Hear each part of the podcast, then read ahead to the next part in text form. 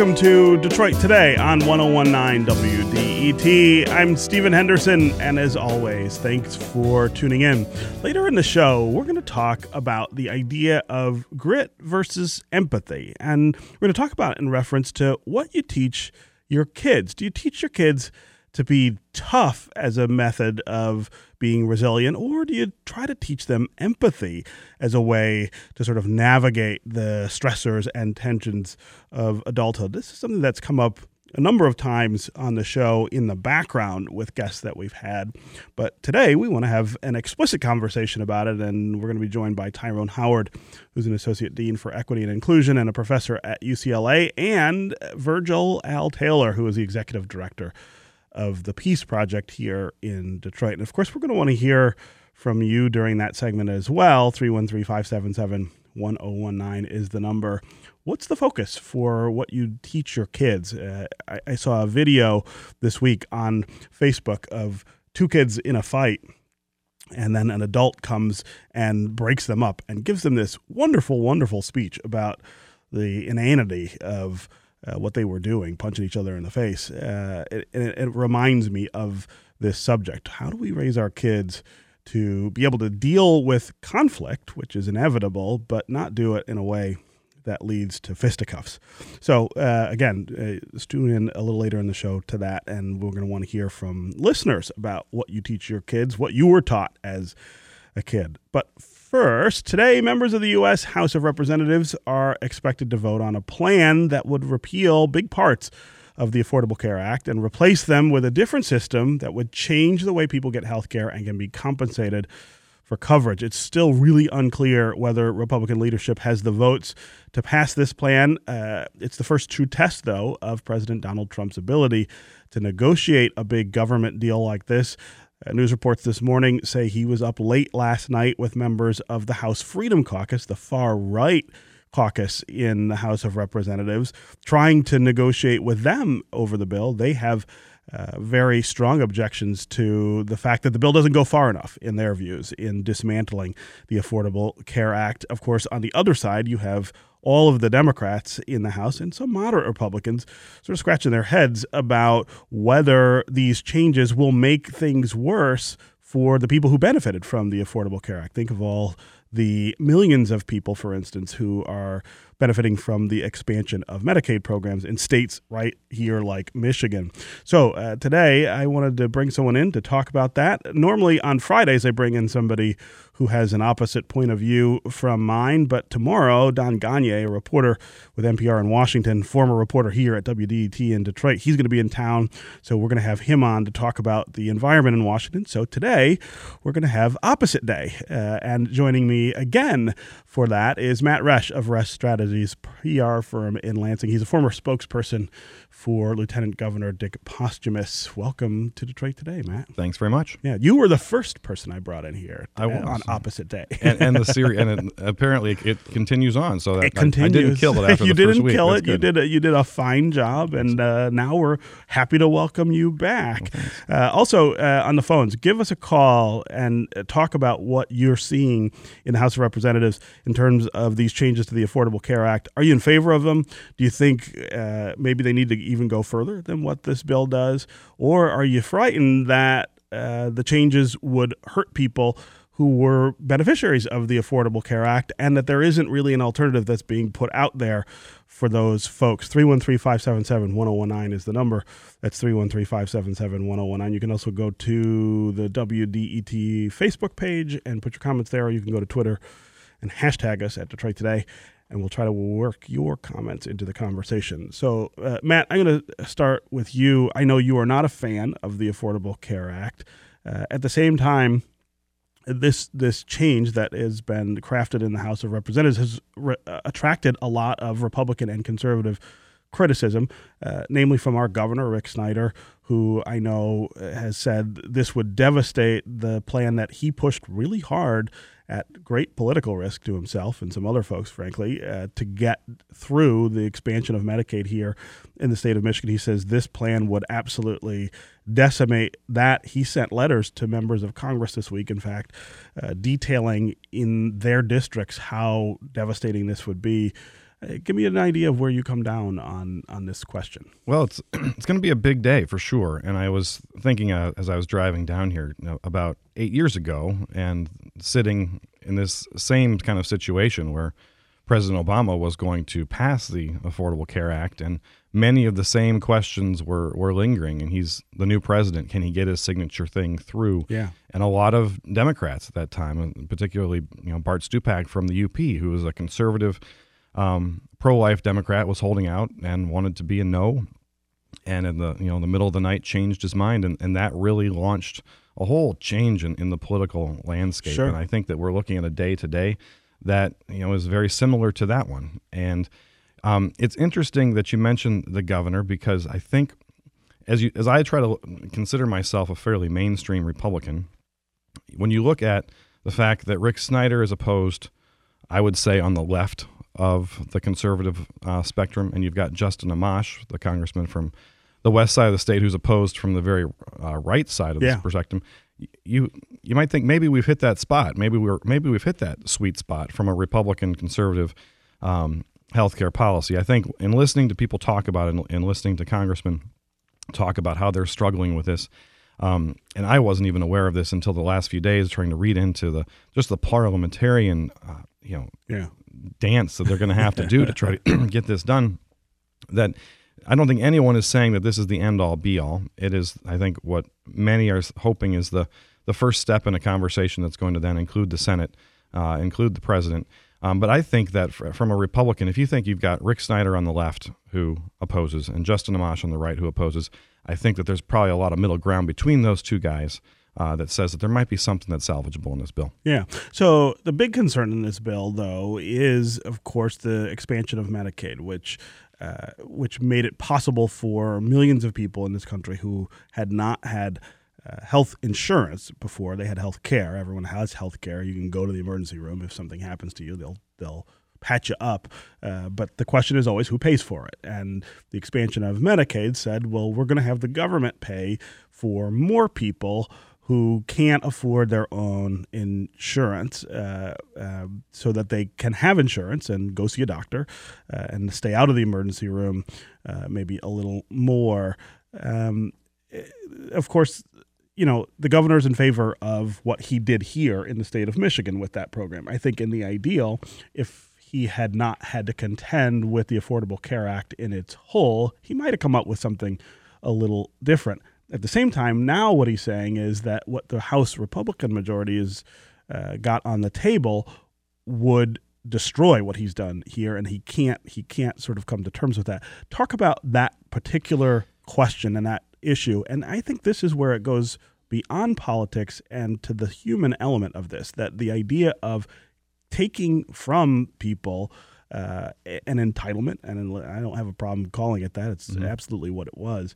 Uh, an entitlement that's been extended to them. There's no point really in American history where a political party has done something like that, and and certainly not done that and survived. Right. And, you know, I think that was, you know, looking at it maybe cynically or realistically, that was the point in the first place. Get that out there, get people um, accustomed to this, to this benefit. And then the idea that anyone could come along in the future uh, and take that away is going to be an incredibly hard thing. I think in some ways the governor um, is is being a little disingenuous on on this because we know that the, the federal funding for the Medicaid uh, part was going to go away eventually. That's under the current plan. Um, that's why a lot of people in the in the Michigan legislature were like, you know what, this is fine now. It's essentially it's a it's a it's a house of cards built on gift cards with expiration dates. You know, the feds gave us all these gift cards to go buy Medicaid for everybody, except they all have an expiration date, and at some point that's going to be on Michigan taxpayers. That's the current situation right now. Um, and so I think that for him to say that it's going to go away because of this house plan, um, it's going to go away. It was going to go. It's going to go either It's going to go away sooner because of the house. Right. plan. So how do we? So how do we make that? How do we try to salvage that? And I think that uh, going to a block grant system where the states are actually going to be empowered, I think, in, in a little bit more to make decisions, um, so that Michigan leaders, like the governor, and members of the legislature can look at their budget and say, "This is what we're going to get from the feds. Let's figure out how to do the most with what we have." And I think, you know, I don't want to say that good things have happened from the Medicaid expansion. I think a lot of people, like you've said, have gotten access to care, and I think that I'm hoping that when you get outside of the kind of the rhetorical battles of this big bill, that when it comes to implementing whatever happens next, that a lot of those things will be taken into consideration. Yeah. Uh, this is Detroit Today on 1019 WDET. I'm Stephen Henderson. My guest is Matt Resch of Resch Strategies, PR firm in Lansing. Uh, he's a former spokesperson for then Lieutenant Governor Dick Posthumus. He is here representing the other side of the aisle, the other side of the perspective from me, something we normally do on Fridays on Detroit Today. We're doing it today on Thursday because uh, Don Gonyea, uh, the national NPR reporter, will be in town tomorrow, and he will be on the show talking about uh, his coverage of Washington under the Trump administration. Uh, we are talking about uh, health care. We're talking about health care reform, uh, the bill that is in the House of Representatives that may be voted on tonight.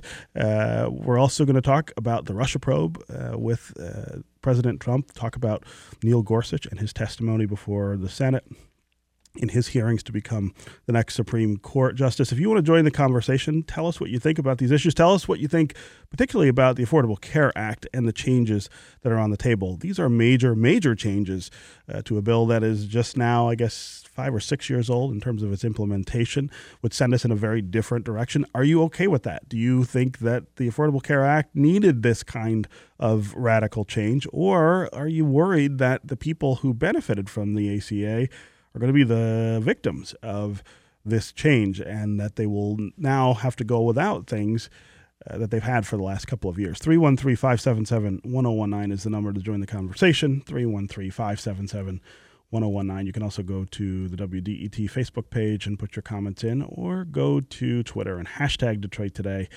and we'll work your comments into the conversation. Let's go to Sarah in Ann Arbor. Sarah, welcome to Detroit Today. Hey, Stephen, I love your show. Oh, thank you very much for saying that. Um, I um, yeah, I have some um, pretty strong feelings about this act. I'm I'm a Democrat from Ann Arbor. You know, it's a liberal community, and um, my perspective, it looks like they're not debating. The, Re- the Republican side isn't debating how to get our citizens the best health care possible, because I think as we have some of the best medical resources in the world, and every citizen deserves to to benefit from that. And you know what? I don't even care if they're unemployed. How are they supposed to find work if they're sick? Especially considering the uh, the opioid epidemic going on. Sure. So um, I guess until we can come to an agreement that that's, I mean, I feel like the Republican goal is make Donald Trump look good make this look like a legitimate presidency, or you know, uh, uh, you know, I I don't feel good about it at all. Yeah, uh, Sarah, thanks very much for the call and and for those thoughts. Matt Resch, uh, talk about that that question. What is, what is it that Republicans want? I mean, and this is where I think we we brush up against uh, the, the, the characterizations of the party as the party of wealthy people, uh, the party of um, middle and upper middle class people, and not the party of uh, the impoverished. The the idea that uh, you could take away something like the Medicaid expansion without finding an alternative for those people uh, who don't have work, maybe, or maybe work and don't have uh, jobs that provide them with insurance. Uh, what, what are they supposed to do? And what is it that the Republican Party is offering those folks? Well, I think it's, you know, I I think the way that you look at this and the way that I think Republicans in, in Congress, maybe if they're not articulating it well or not, is that what we are and what this conversation is is is we're about the individual. And that what Obamacare did was take out of the hands of individuals uh, basic decision making about their own health care. A lot of people had perfectly fine health care um, until Obamacare went into place, and then all of, th- all of a sudden things changed. They their employers treated them differently. Their plans changed their plans were taken away or, or, or, or altered, or they had to go onto a website and all of a sudden shop. Um, oh, and then if they didn't do it, we're gonna we're gonna tax you because we're gonna mandate you do something um, that we in Washington want you to do, and if you're not gonna do it, we're gonna tax you. And I think that you know. Uh, she's calling from Ann Arbor, and I can I heard and remember very clearly uh, stories of get out the vote calls by Hillary Clinton uh, supporters leading up to the election, calling loyal Democratic voters in Ann Arbor and Washtenaw County who were saying, I'm a Democrat, but I'm not voting for her because of Obamacare and what it's done to my small business. And that those are the kinds of the realities that and it, these aren't easy questions. We want to be able to provide basic care for people who need it and don't have the means to to provide it for themselves. But at the same time, you're you have to take that from somebody, and there is a large and I think uh, at this point fairly silent majority of people who are like, this system didn't work for us. Um, it's not working for us now. Every year is different. Every time I have to go back and sign up for insurance, there are fewer providers who I have to choose from. Um, I have colleagues, I have family members who every year have to go out on the, on the exchange to purchase their uh, their health care plan, and every year the list of insurers is smaller, the costs are higher, and their options are fewer. And five, six years ago, they had health insurance that was just fine. But the problem is that, and again, looking at this from the individual perspective is important and and valuable. At the same time, healthcare is not solely an individual issue. It is it's an issue of the common good. I mean, I think if you want to go back to first principles, the idea that people don't walk around sick, the idea that people have access to a system that produces massive wealth for, for some people, uh, and then at the at the lower end was kicking some people completely off of it.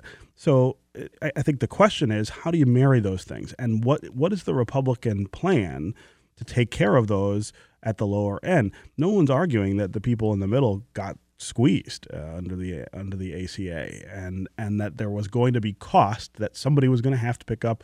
I think probably too much went to the middle, not enough to the upper end. But you could sort of, I guess, debate uh, debate that principle over and over. But the at the end of the day, somebody does have to pay for these things. I mean, if, if you believe in universal coverage, if you believe that people deserve universal coverage, then you have to get it to them. Do Republicans not believe in that? I think is the question.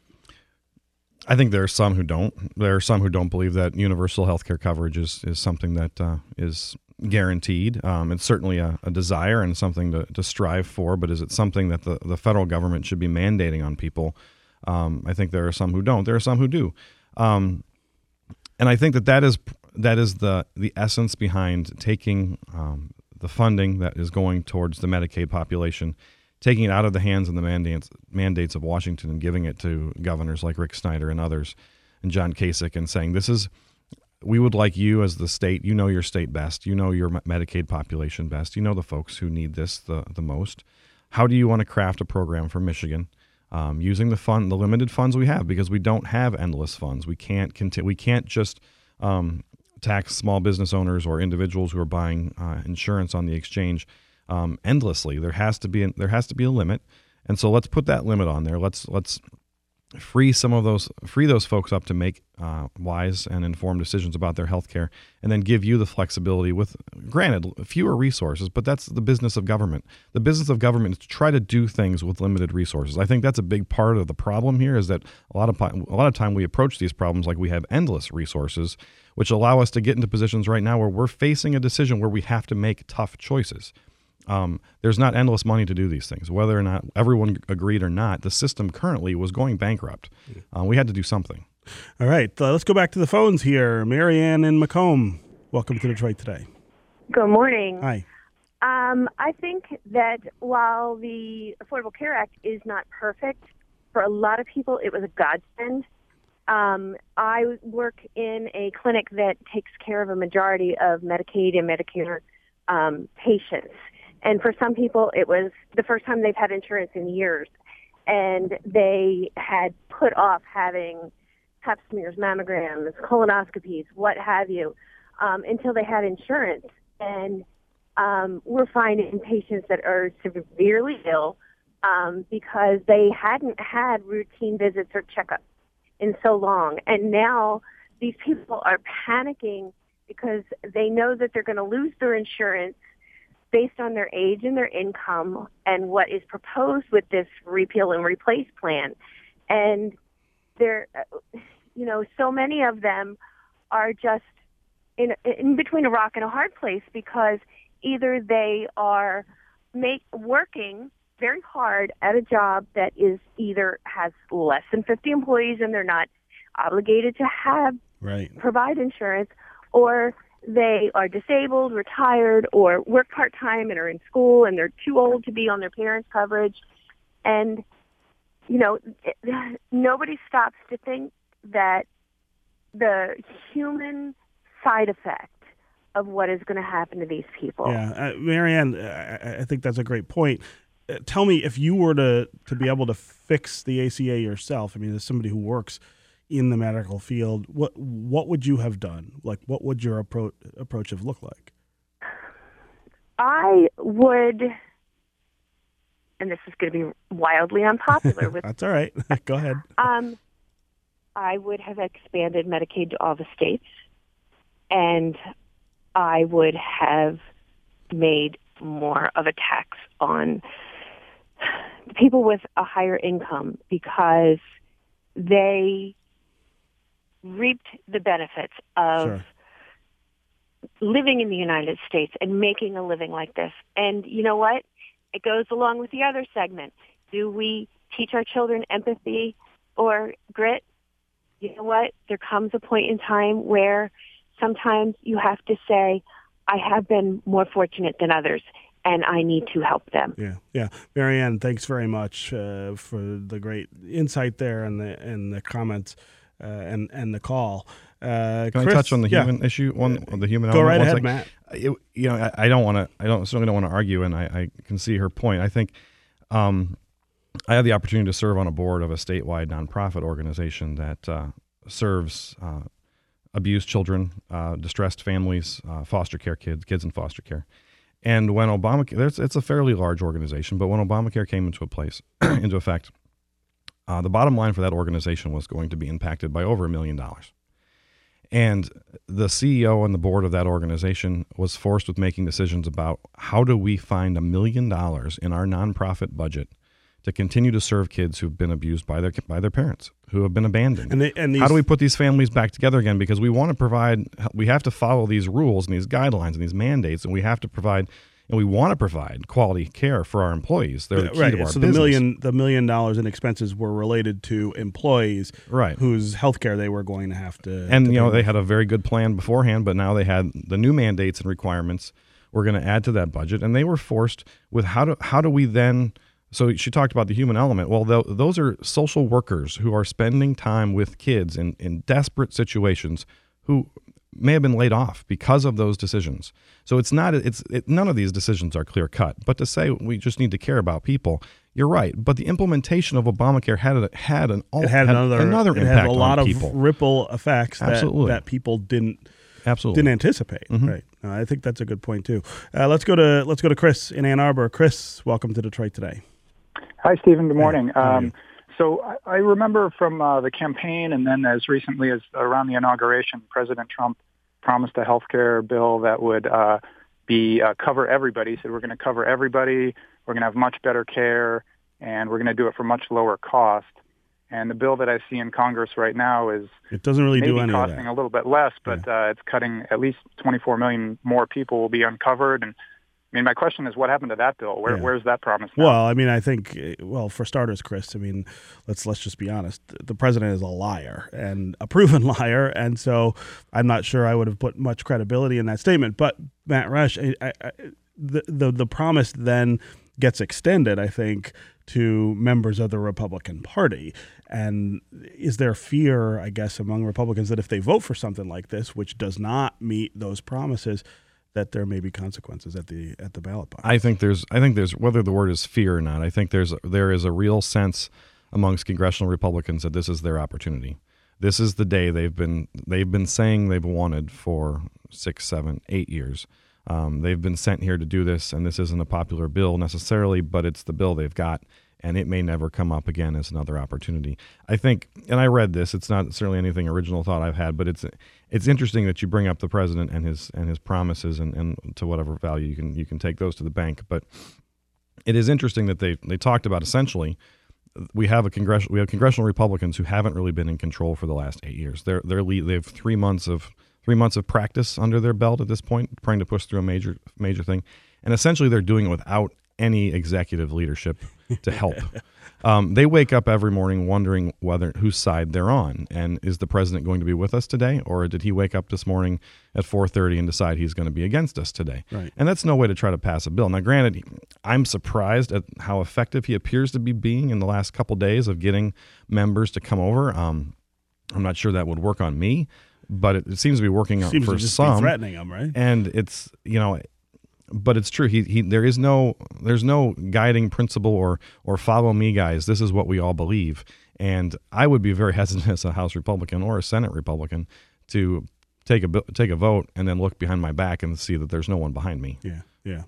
All right, Matt Resch of Resch Strategies PR firm in Lansing, as always. Thanks very much for being here with us. On Thank you. Today, we never got to Russia and Gorsuch Oh, and all those such things. Healthcare took up the whole time. All right. Uh, up next, is it more effective to teach grit or empathy to school age kids? We're going to talk about it next, and we want to hear from you. 313 577 1019. What do you teach your kids? What were you taught? Stay with us on Detroit Today.